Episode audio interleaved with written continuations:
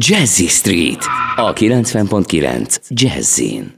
A zene után megint itt vagyunk, ez még mindig a 90.9 Jazzy Rádió, benne pedig a Jazzy Street, és kicsit kizökkenünk a négy kerekek világából, mert hogy a stúdióban megérkezett Suri Imre, a rádió ügyvezető igazgatója, és egy olyan rendkívüli alkalom, ami egy felméréshez kapcsolódik, amiről mindenképpen érdemes beszélgetni szerintem. Itt a célegyenes, ma még ki lehet tölteni ezeket a kérdőíveket, mert hogy ettől lesz a rádió olyan, amit mindenki szeretne. Úgyhogy először is köszöntelek a stúdióban, mesélj nekünk egy kicsit a miértről. Köszönöm szépen, én is köszöntöm a kedves hallgatókat. A miért az egyértelmű, ugye nekünk időről időre kell valami visszajelzés a hallgatók részéről, hogy van jó irányba megyünk-e. Bár hál' Istennek a felmérések, a kutatások, a hallgatottságadatok azt mutatják, hogy időről időre egyre többen hallgatják a jazzy rádiót, tehát akár tényleg hátra is dőlhetnénk, de ettől függetlenül a finom hangolásra mindig szükség van. Ezt egyébként még 27 évvel ezelőtt pont az amerikaiak tanították meg nekünk annak idején a Juventus rádióból, te is és én is dolgoztunk, hogy ők is állandóan mindent teszteltek, mindenre rákérdeztek, és ezzel segítették azt, hogy minél pontosabban tudjuk a mi hallgatóikat kiszolgálni. Ez a kutatás egyébként sok mindenre kér és keres válasz, például arra, hogy egyes műsorok, egyes műsorvezetők mennyire ismertek, illetve nem csak, hogy mennyire ismertek, hanem mennyire népszerűek is. Aztán ez szintén elhangzik rovatokra, zenei műfajokra, és nekünk ez egy nagyon fontos visszajelzés. Tehát a hallgatói visszajelzés az minden nagyon fontos, sőt, sajnos elkövettünk egy hibát, hogy nem hoztunk létre egy úgynevezett ilyen talkboxot, amiben be lehetett volna írni egy hosszabb véleményt is, hisz ez a, ez a 21 kérdés, ez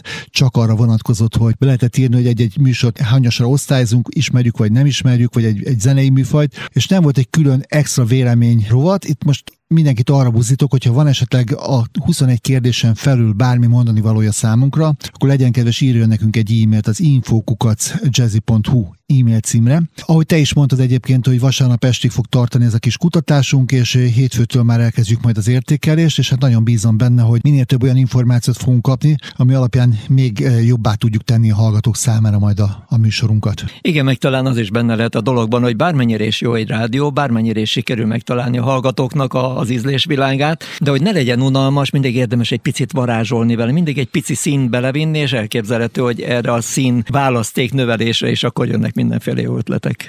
Hát nagyon bízom benne egyébként, és nagyon tanulságos, hogy mióta valaki felvetette nekünk az infokukat jazzy.hu címre, hogy hát ő neki még ez meg az meg is az is eszébe jutott, és akkor ezt megírta, és mióta elkezdtük mondani a hallgatóknak, most már azért tízesével jönnek a levelek, hál' Istennek naponta, hogy a hallgatók mivel elégedettek, mivel kevésbé elégedettek, illetve hogy milyen ötleteik vannak még ahhoz, hogy szerintük jobbá lehet tenni ezt a rádiót. Hát én nagyon szépen köszönöm, hogy elmondtad nekünk, meg a hallgatóknak, hogy pontosan miért is fontos ez most így vasárnap akkor a célegyenesbe, hogy egy kicsit törjük a fejünket, hogy mitől lehet a kedvenc rádiónk jobb.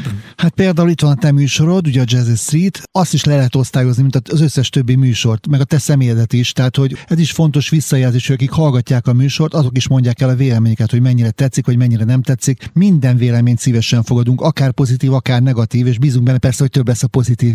Legalábbis a számuk egyelőre ezt mutatták. De egyébként meg ebből tudunk építkezni, tehát mindannyian, akik bent ülünk a mikrofon mögött, azok is, meg hát a hallgatók is gyakorlatilag akkor úgy építik a rádiót, hogy egyre jobb legyen, és egyre inkább passzoljon az Így van, így van, ez egy közös érdek, nekik is, és nekünk is. Köszönöm. Hát köszönöm én is. Na, akkor további jó munkát neked elengedve. További szép napot a hallgatóinknak. Szia!